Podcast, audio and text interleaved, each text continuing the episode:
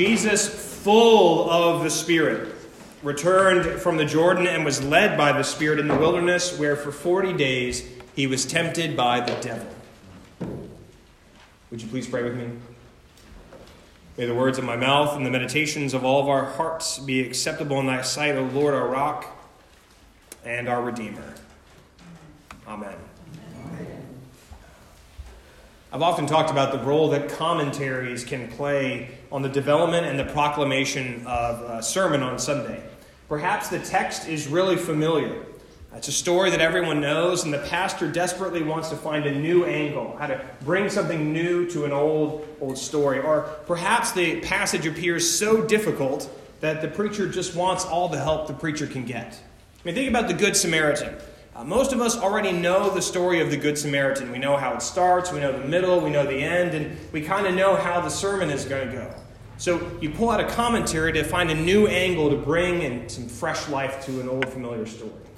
Or you're reading from the Old Testament and you find out that David cut off 200 Philistine foreskins and gave them to the king in order to marry the king's daughter.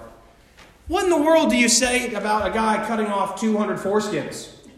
It's in the Bible. Look it up.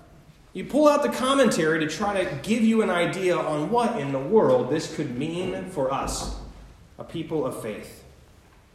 Commentaries they can be an invaluable tool when doing this thing that I get to do every week. But sometimes the commentaries, they just, they just fall flat. I look through every single commentary I own on the Gospel of Luke in my office this week to prepare for this sermon. Because the temptation of Jesus, it's one that most of us know. Doesn't matter if you've been to church one time or a hundred times, you've probably heard some version of this story. It is so familiar that I want to find a new angle into it. But at the same time, it's also really complicated. It's a both and, because it's got the devil in it. What in the world do you say about the devil? What do you say about a story that we all know, but also has a character that we all ignore? So I pulled all my commentaries down on Luke and I read for this text. And this is what I read Just like Jesus, we will all face trials and temptations it's hard to say that without giving a little southern drawl. We will all face trials and temptations, and we need to do everything we can to resist them in whatever way they present themselves. When we read these words from the devil, it is a reminder that we need to take on a posture of intentionality to rebuke his destructive advances. We read this story at the beginning of Lent as a reminder that we need to let go of the things that are keeping us from God. Do you notice anything about those three sentences? Anything strange? Because I did. Because in every commentary I read about the temptations of Jesus, they are ultimately more about our temptations than about the one who is resisting the temptations. To put it plainly, the commentaries I read this week make it seem as if Jesus is an afterthought in our never ending battle with vices. Or, to put it another way, God helps those who help themselves. That is antithetical to the gospel. Is one of the worst sentences a preacher can ever say. You want to know why? Because the whole story of the Bible is this God helps those who cannot help themselves. Every commentary I read about Jesus' temptation told preachers like me to talk about our temptations at the expense of talking about Jesus' temptations. Except this story, it's not about us. There are only two characters in it Jesus and the devil. It's about Jesus' temptation. On Ash Wednesday, many of us gathered here in this sanctuary and we heard those frightening words You are dust, and to dust you shall return. With those ashen crosses on our foreheads, we took the first steps into a season that is often marked with sacrifice and repentance and fighting against temptations. And you know, there are plenty of things that we can or probably should give up. It's a good time of year to do that kind of stuff. Did you know that four out of every 10 adults in America are obese? Four out of every 10. Half the people in the room almost. Maybe we should go on a collective diet. You know? Did you know that the average American has $5,331 in credit card debt right now? Maybe we should go on a budget as a whole church. It'd certainly make things a lot better, right?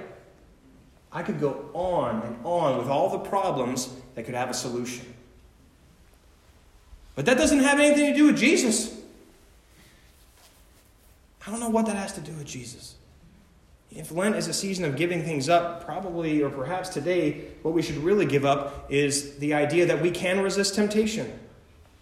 Because all of us are like those kids that want to knock the tower over. All of us are those kids who are told, "Don't touch the M&Ms," and all we want to do is touch the M&Ms. If we need to abandon anything this season, maybe it's the notion that giving something up makes us better people. Maybe we should ditch the belief that life is up to us. Because if Lent is at all about us, it's about how far we are from God. It's about how unlike God we are. And yet God chose to be like us in order to rectify the wrongness in us. I don't know about you, but when I hear the story, when Bob was reading it to us today, I don't know if I should be grateful to Luke for giving us this story. It's one of those times where when someone says, the word of God for the people of God, and we all say, Thanks be to God. I don't know if we should be thankful for this story. Because the more I read it, the more it makes me feel miserable about myself. The devil says, Jesus, if you really are the Son of God, then do something. You know, this world, it's going to hell in a handbasket. There are people who are starving for food. They're suffering from the chaos of a world that would be really incredible if someone with power like you would smack them into shape. There are people, they're wandering around in darkness waiting for God to give them a sign. And you know what? You could be the one to give them that sign. It's like the devil is taking a look at Jesus and realizes to himself wait a minute. If you and me, we went in together on this, we could fix everything.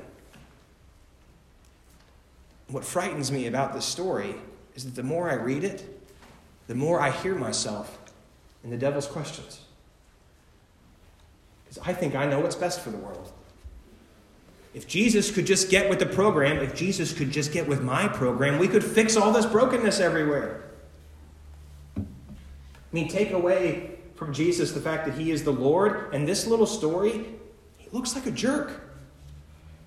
Why won't he just work a miracle and bring himself something to eat? Why won't he just take control of the world and fix all of our problems? Why won't he give the world a taste of God's saving power? I hear myself in the devil asking the questions. But those questions are our temptations. It's about what we want.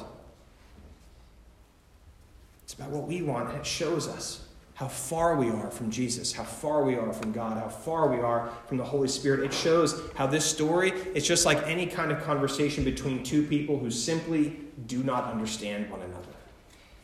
The devil, the devil is operating out of a worldview that is a lot like ours. He wants a demonstration of power. He wants immediate gratification. But Jesus, Jesus is not operating out of a worldview, he's operating out of a kingdom view that is completely unlike ours.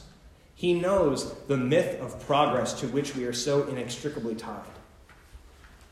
Because if we were capable of fixing this world, don't you think we would have done it by now? We've had this message from Jesus for 2,000 years.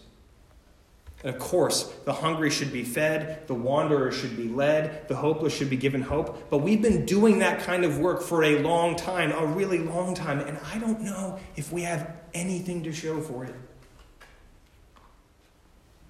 We are so much a people of the world instead of the kingdom that it's nearly impossible to see this story from any point of view other than the devil's. Again, if you take away the fact that Jesus is the Son of God, take away the fact that we know how the story ends, the devil's questions, they sound pretty reasonable. And that's crazy. It's crazy. Crazy to realize that here at the beginning of our Lenten journeys, that the person with whom we have the most in common in this story isn't Jesus, but the devil himself. The craziest thing of all is that if you do know the whole story, you know that Jesus eventually does all the things that the devil tempts him to do. Not out there in the wilderness, not during those 40 days, but by the time we get to the empty tomb, we discover that Jesus has done all those things in his own time, in his own way. When he's with the devil in the wilderness, he refuses to turn a stone into a loaf of bread to satisfy his hunger. But later, he takes some bread and some fish. He feeds 5,000 hungry people. When he's with the devil in the wilderness, he refuses to worship the devil to gain control of the world, but later he does gain control of the world. Not through military, not through might, not through power, but through the vulnerable arms of the cross. When he's with the devil in the wilderness, he refuses to test God's willingness to demonstrate his saving power, but later he dies. He's buried in the ground only to rise again through God's power. How strange a story this is. How strange of a story it is for us to read. Because in it we discover the God who took on flesh to be like us is actually completely unlike us. We catch a glimpse of the entirety of the gospel in just a few verses, and we even celebrate Jesus' ability to resist temptation, even though he eventually makes all of those tempted realities real in his own way. One of the greatest temptations during this season we call Lent is to puff ourselves up, as if we are beyond and above the temptations that are thrown to us by the world the hard truth of the gospel is that even if we are able to resist a temptation or two, even if we're able to leave that bowl of M&Ms on the table, part of our human nature says that one day we will succumb. We will eat the food we know we shouldn't. We will hurt the people we know we shouldn't. We will foolishly believe that we know what's best for ourselves, that we know what's best for the world, we know what's best for the church, that we even know what's best for Jesus. I like to think on some of my good days that I'm a pretty okay person. I like to believe that given the right set of circumstances, I will make the good and I will make the right choice. I like to imagine that there's more goodness in me than badness. But there are parts of me that are simply indefensible. There are parts of me that are bad. I've made wrong choices. I've hurt the people I care about. I've thought myself greater than I really am. At the heart of Lent is a willingness to look in the mirror and really see who we are. And I don't like what I see sometimes. And if pastoring has taught me anything, is that there are parts of each of you that are indefensible as well. You know, that particular word you said that one time that hurt someone so badly they haven't talked to you in years. You know, that omission of something seemingly insignificant that became a wedge between you and your partner, or you and your child, or you and your parent. You know, that foolish assumption that you made that elevated you above everyone else and it resulted in nothing but people around you resenting you. There are parts of me that are indefensible. There are parts of you that are indefensible as well. And there is a really frightening reality in the words we say in church over and over again. We say them, and if you're like me, we don't give them nearly enough thought. Merciful God, we have confessed that we have not loved you with our whole heart. Merciful God, we have failed to be an obedient church. Merciful God, we have not done your will. We have broken your law. We have rebelled against your love. We have not loved our neighbors, and we have not heard the cry of the needy. There are parts of us that are bad. And if we don't know that to be true, then we do not yet know God's grace. If we don't understand our own defenselessness in the grip of sin and in temptation and in death, then we do not yet know who it is who comes to us as the one who justifies the ungodly. It's Jesus. Jesus, the one who rebuffs the temptations of the devil, he is the one who comes not to make our lives better, not to make our lives easier, not to give us the strength to resist our own temptations. Jesus simply comes to live and die and live again to justify us.